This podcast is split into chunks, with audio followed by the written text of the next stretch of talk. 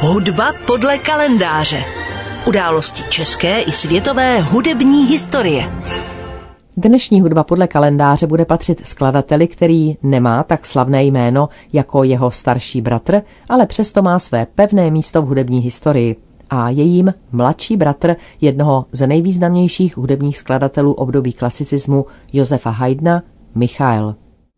Johann Michael Haydn se narodil 14. září 1737 v městečku Rohau a je tomu tedy letos rovných 285 let. Jak už jsem říkala, Michal Haydn se narodil v dolnorakouském městečku Rohau poblíž maďarských hranic.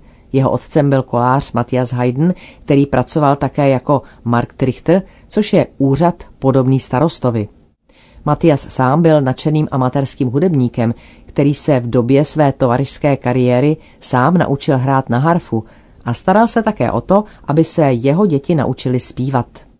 V roce 1745 tedy Michal Haydn vstoupil do sboru katedrály svatého Štěpána ve Vídni, kde jeho starší bratr Josef už od roku 1740 působil jako sopránový solista.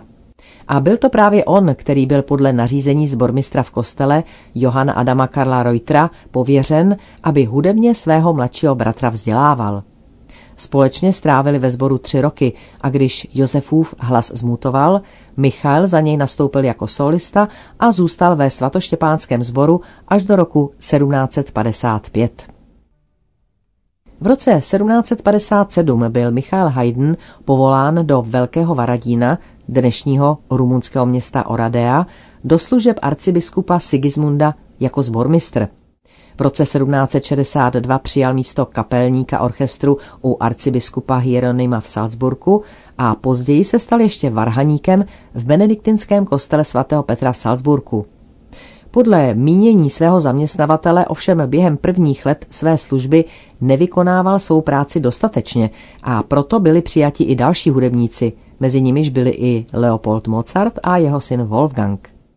Nakonec ovšem Haydn v Salzburgu se trval dlouhých 44 let, během nichž napsal přes 360 skladeb, zahrnujících jak církevní, tak instrumentální hudbu.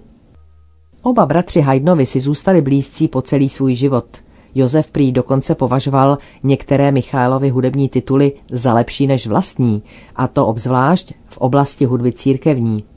A jak vidno, naopak i Michail si názorů svého bratra velice vážil, protože když se v roce 1802 Michailovi naskytla lukrativní nabídka angažmá u vody Toskánského a v Esterháziovské kapele, napsal Josefovi do Vídně s žádostí o radu, zda některou z těchto nabídek přijmout či nikoli. Nakonec se ovšem rozhodl zůstat v Salzburku. Tady také 10. srpna roku 1806 zemřel ve věku 68 let. Michal Haydn psal téměř ve všech hudebních formách, od hudby komorní přes orchestrální, ale jeho zálibou bylo skládat hudbu církevní na liturgické texty.